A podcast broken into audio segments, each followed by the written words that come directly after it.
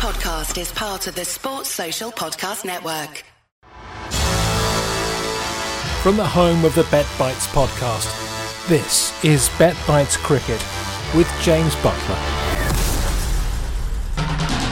We finally got to the final of the IPL and the cricket badges watched all 59 matches so far and we've come to Mumbai Indians who topped the league stage against Delhi Capitals, who came second. The best two teams in the competition fight it out in Dubai on Tuesday. On the face of it, this has got to be Mumbai, hasn't it? Mumbai lead the head to heads between the two teams by 15 games to 12, and they've won all four of their last meetings, including three this season. Mumbai have had their feet up, whereas Delhi Capitals have had to work for their place in the final. It's their first ever final, but I fancied Delhi Capitals from the start of this tournament, and there's a couple of strange little trends that might just push you in DC's direction. Mumbai Indians have never won the title in an even numbered year. They've picked up their trophies in 2013, 2015, 2017, and 2019. In even numbered years, they've always fallen short. And there's something about leap years. In 2008, Rajasthan Royals picked up their first trophy. In 2012, it was KKR's turn. In 2016, it's Sunrisers who, who picked up the trophy for the first time.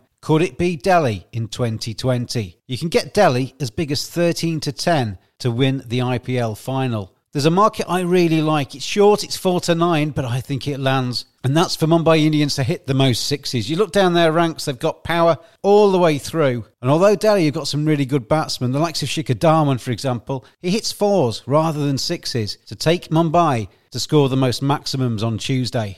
A super over, 33 to 1. It's landed three times in this competition so far.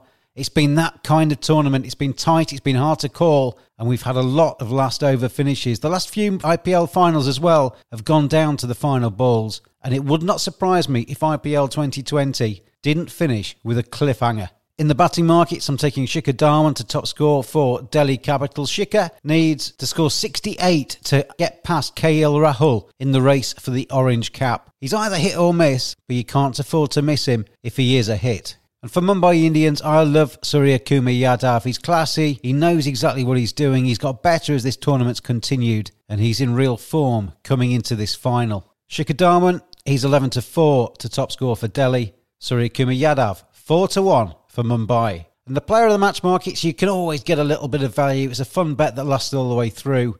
Who is going to put in the standout performance on Tuesday to take their team to the title? It's usually given to a player on the winning side. I'm going to take Marcus Stoinis for Delhi. He's 15 to 1, and he's going to open the innings as well. He did that in the last game. He's a powerful, big hitting Australian, and if it's his day, he could really turn this match. And for Mumbai Indians, I'm going to take Kieron Pollard. He's 14 to 1 to be player of the match. He's had a very consistent tournament without producing necessarily the big fireworks. This could be his chance. He's a big match contender. He's built like a tree trunk, and it might just be his day. It's been a fantastic competition. I have thoroughly enjoyed it, and hopefully, we get a few winning bets in Tuesday's final. Good luck to both teams, and good luck to you with all of your bets.